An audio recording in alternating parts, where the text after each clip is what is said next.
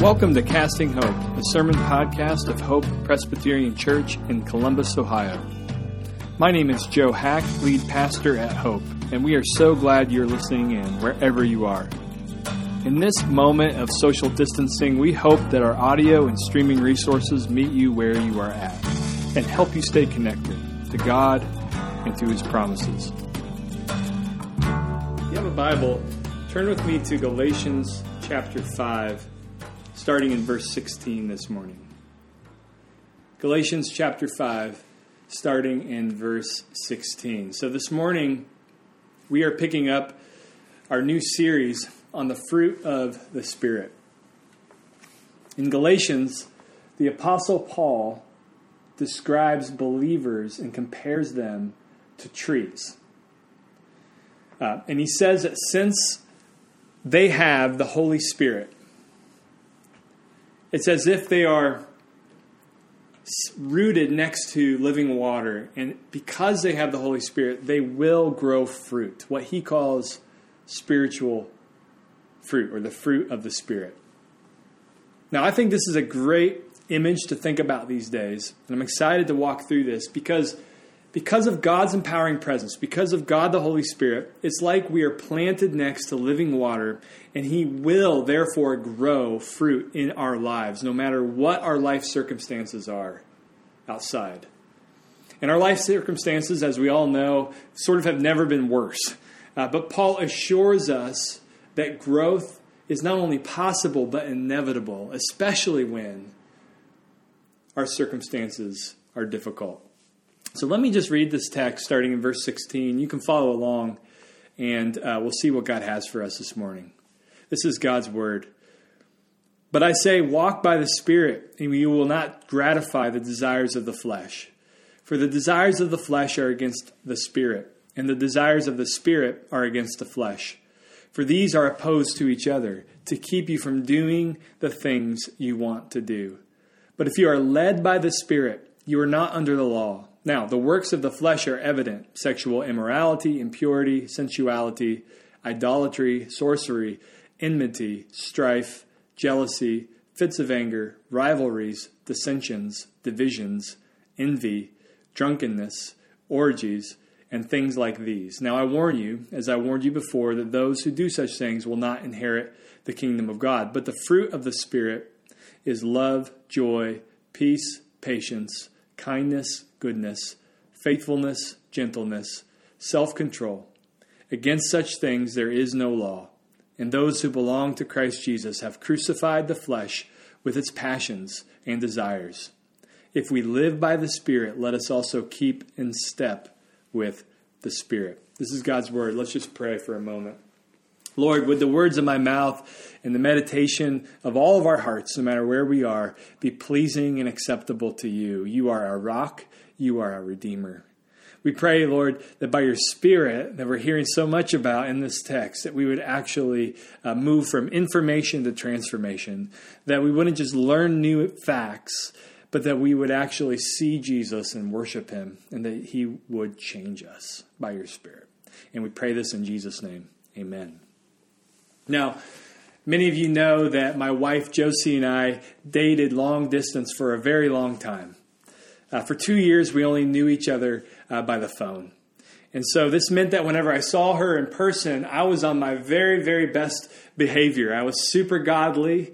I um, I was funny. I, I, smelled good. It was it was uh, it was a fact that about once a week, once a week, I would I would shave. I would take off my brown Carhartt uh, wool cap and which meant I combed my hair for the first time that week. And this was our pattern for about two whole years.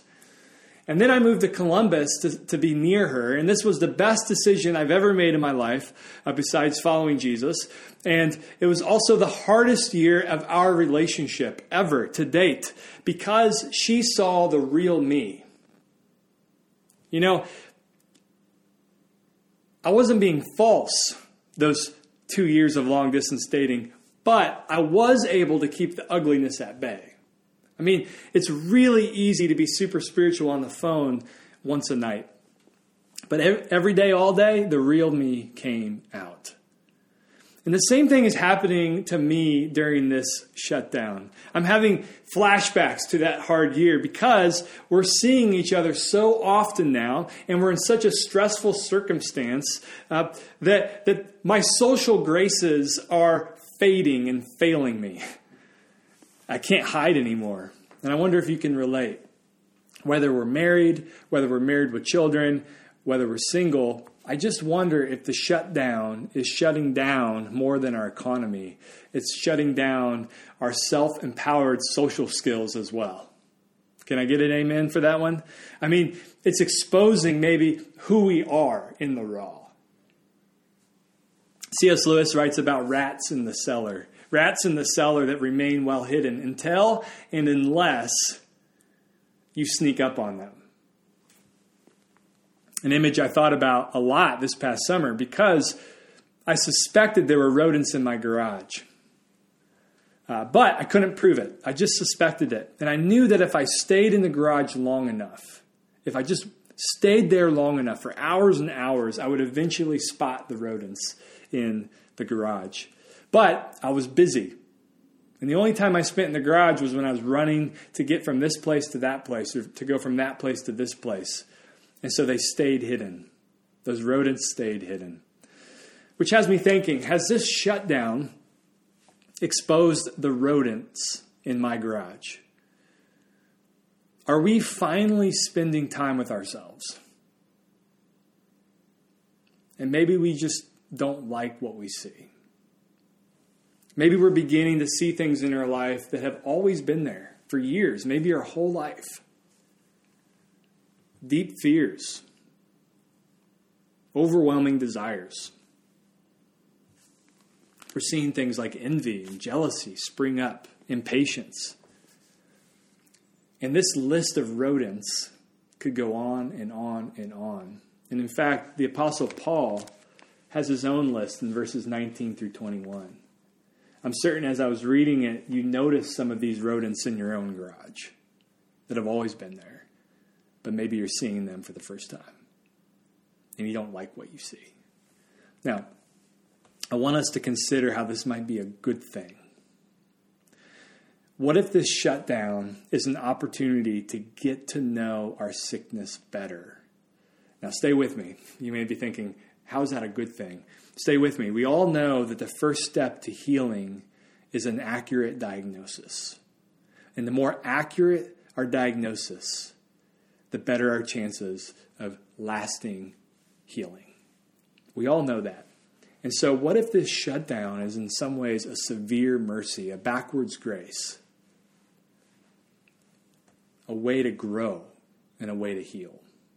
In other words, I'm interested in flipping the script on this shutdown. What if we moved from a bunker mentality to a greenhouse mentality? What if this intense time was a greenhouse for growth? I'm just asking. Now, let me just say, before we dig any deeper, by suggesting that this time can be a greenhouse for growth, I'm not being flippant about the deep depressions and the deep anxieties that this is triggering.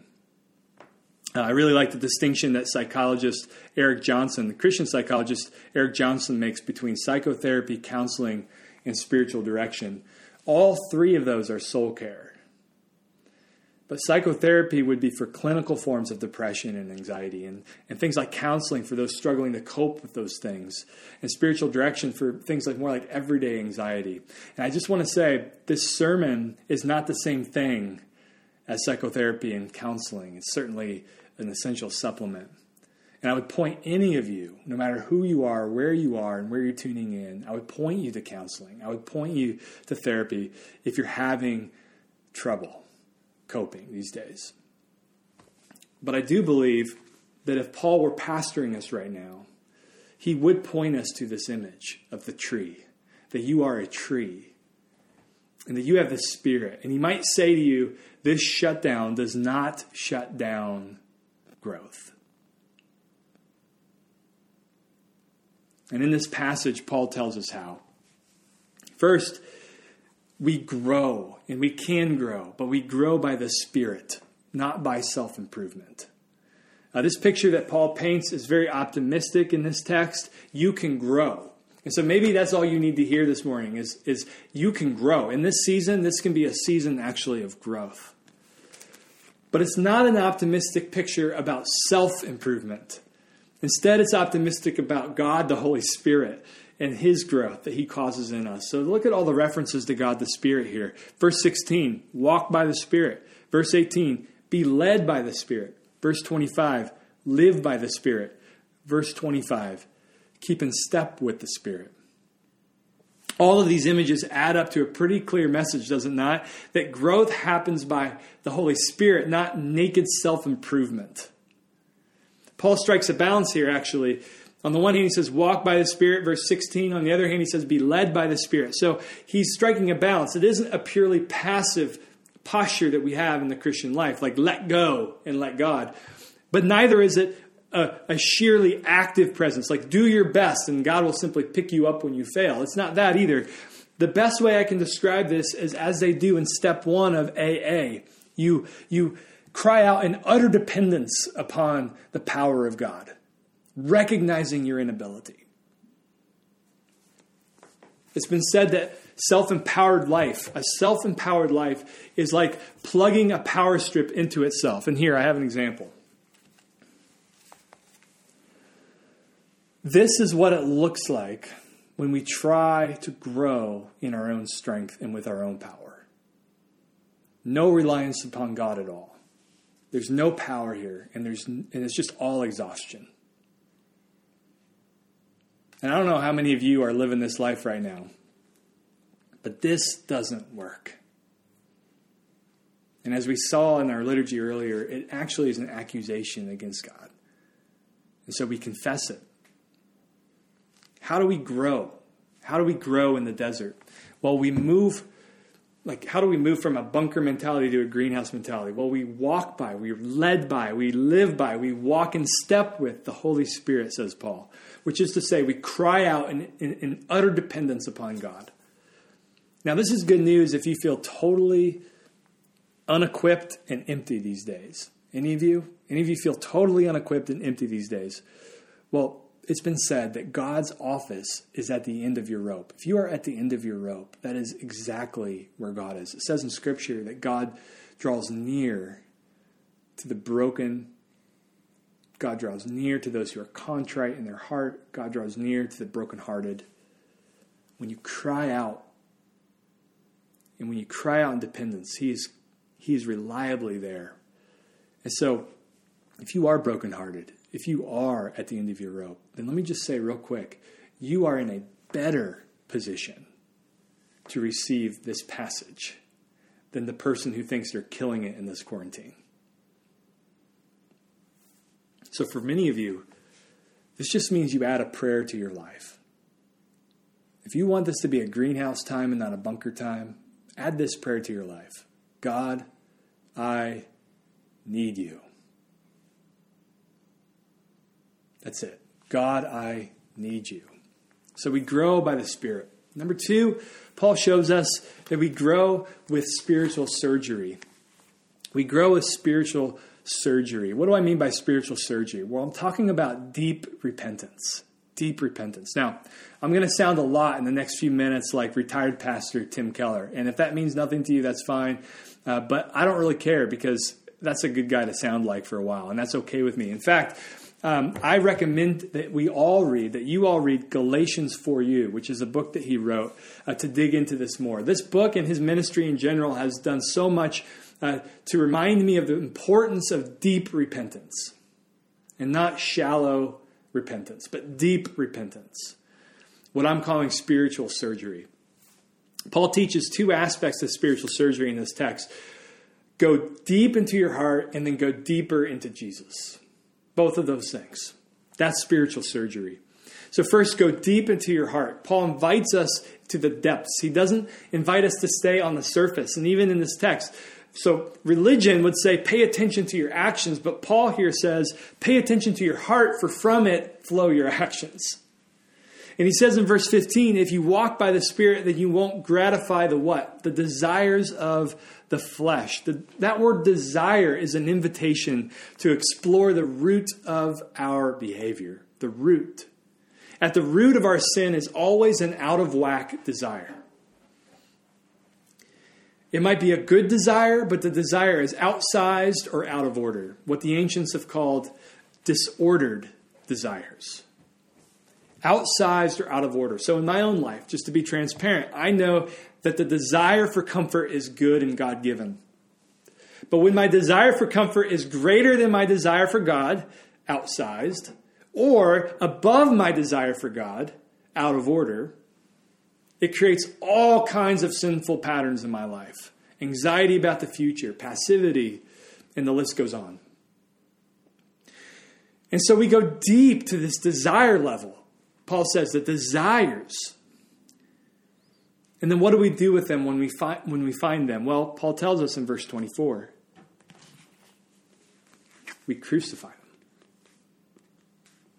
Timothy George says true Christians do not succeed in completely destroying it while here below, but they have fixed it to the cross, and they are determined to keep it there until it expires.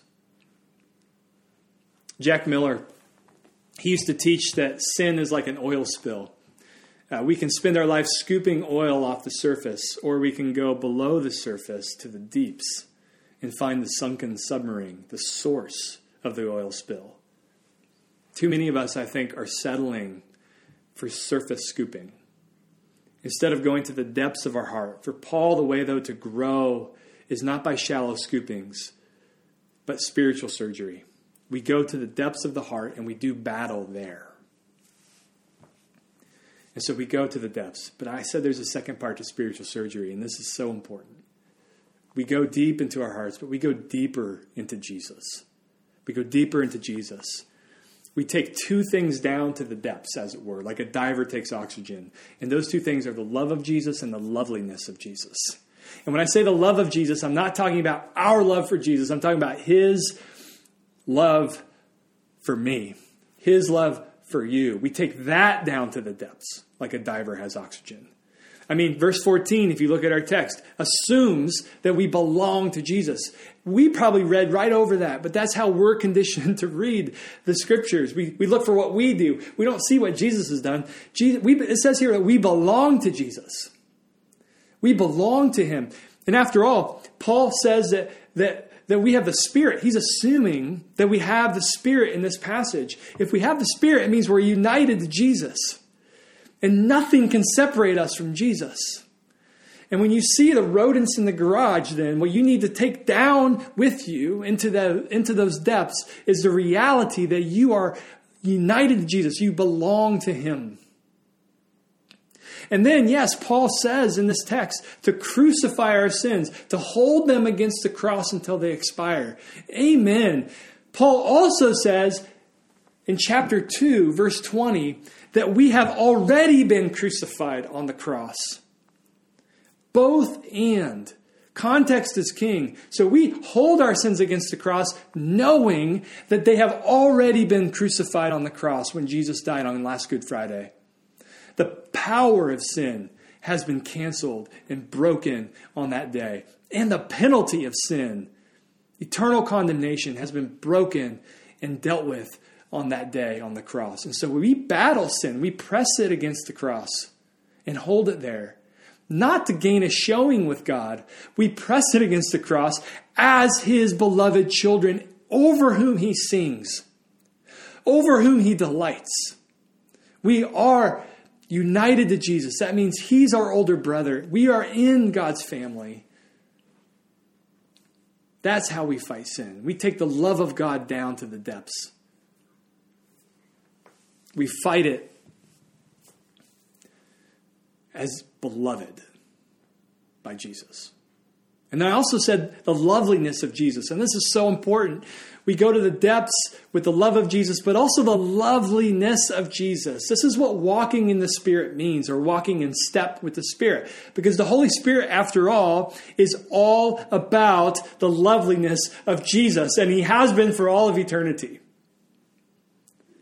And so to walk in step in step with the Spirit, which is a military uh, metaphor, walking in step with the Holy Spirit, is to allow the Holy Spirit to point you and to direct you to what He is all about, which is the loveliness of Jesus. He's like a museum curator who loves to display the beauty of Christ. And friends, Jesus is so beautiful these days. Look at the beauty of Jesus' power and look at the beauty of Jesus' tears. Look at the beauty of his compassion. Look at the beauty of his sacrifice. Look, gaze, and stay there. You are in lockstep with the Spirit when you do this. See, the Spirit makes us Jesus stalkers. It just, he just does. We go where Jesus is, and then we camp out. We just go where Jesus is and we camp out. We gather for church, even if it's online, like right now. We read his word, we pray, and this isn't salvation by works at all.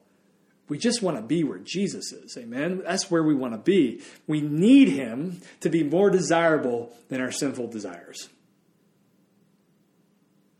And that's what the Spirit does. Spiritual surgery, friends. That's what we need. We go to the depths of our sin, and then we go deeper into the love of Jesus and the loveliness of Jesus. This loosens the power and the grip of sin in our life. When our desire for Jesus starts to outpace our desire, our sinful desires, even if it's by a millimeter. And I'll be honest, I have not been doing much deep repentance these days. I've been saying, well, I guess this is a pandemic, and I guess this is just how Joe rolls in a pandemic. but Luther said all of life is repentance. And all of life includes a global pandemic we have much that we can be repenting of. We have a lot of spiritual surgery that we are invited into right now. And I have to be honest, strangely, this call to spiritual surgery in this text has been incredibly encouraging to me. And I want it to be encouraging to you because it's focused my attention on God, it's focused my attention um, on truth and this emotional confusion that I'm living in right now. It's taken me to the depths of His love for me in a focused way.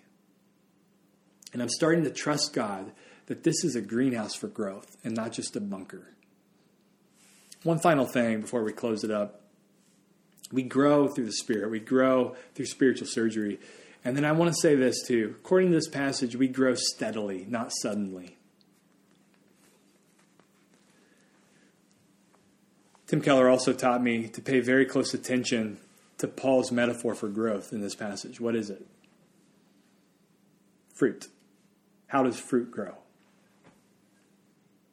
Fruit grows steadily, not suddenly. It's an eventual growth. Even when you don't see it. If you've planted a garden, if you've planted a fruit tree, you can't watch the fruit grow. Even if you can't see it, God is always at work. And maybe in ways that you don't even realize, you may be working really hard on impatience, but God is growing you in your gentleness. And wouldn't that be just like God? To grow an area of our life when we're so intent on growing this area of our life. But that's what God does. God promises growth. If you have the Spirit, you are growing. He is at work in you. And this may be the good news you need to hear this morning. If you have the Spirit, God is growing you but it's gradual. A month ago, my boys and I we watched a tree service next door uh, take down a huge maple tree. It took three days. This tree was huge. Even though it was next door, its roots were breaking up the concrete in our walkway. Uh, its roots were invading our yard. Its seeds, those helicopter seeds, once a year would just completely blanket our entire backyard. Uh, its roots were actually taking over our water main pipe. Um, it's it, it was a huge tree. Here's the thing about that tree, though. My neighbor next door remembers when it was a little sapling. Not too long ago. But that's what trees do. They grow gradually, steadily not suddenly. This means you should not expect growth overnight, but it also means this shutdown and whatever comes down the pipe later is not a wash for you. It is a greenhouse for growth. It's not a wash. God is growing you. Maybe in ways you don't see it, but God is and God will grow you. And I hope this encourages you to see that this shutdown is a greenhouse for growth, not a bunker. We're going to be looking at all these areas of growth that God has for us in the coming weeks. So, next week we'll be starting with love. What does love look like in the time of coronavirus? What does joy look like in this season? What does peace look like in the time of coronavirus? And so on. Aren't you, don't you long for that? Don't you long for joy in this season or peace in this season? What does love look like? Gentleness, patience. These are all things that we're going to have an intentional focus on in the coming weeks. And I invite you to stay tuned. I invite you to plug in and to even pray, God, help. I don't have patience right now, but I trust that you are growing by the Spirit. You're growing fruit. And what do we know about fruit? Fruit is fundamentally for other people. Fruit is not for ourselves. Trees don't grow fruit for themselves, they grow fruit for others. And that's exactly what we're asking God to do as a church. We are growing. This is a greenhouse, and God would make this a greenhouse in our lives. Why? So that we can be awesome? No. So that we can bless our families, so that we can bless our spouses, so we can bless our children, we can bless our friends, we can bless our neighbors. Trees don't need their own fruit, neither do we. We grow it for others. And if God makes this time a greenhouse, not a bunker, it's going to be just for that. And that's always what God has been up to. Ever since Genesis 12, when he called Abram, he says, I'm going to bless you to be a blessing for others. We could translate that I'm going to grow fruit on you so that people can pick the fruit off and be blessed. And that's exactly what the church continues to be in Jesus and by the Spirit. We grow. We grow, friends. We grow. Why do we grow? We grow so we can lay our lives down like Jesus and serve our neighbor and serve our spouse and serve our children and serve the city. That's why we grow, and God desires that for you. This is not a bunker for Christians, this is a greenhouse time. And so lean in and trust that God is at work. Let me just pray. Lord, would you indeed grow us in this season? And we have so much growing to do. We see the depths, we see the rodents in our garage. And yet, Lord, as we see them, help us to take the love of Jesus there, to grow us in these areas. We want to walk by your Spirit. We want to be led by the Spirit. It's the Holy Spirit. Lead us. In Jesus' name, amen. Thanks for tuning in. For more information about our church and for more resources like this, visit our website at hopechurchcolumbus.org.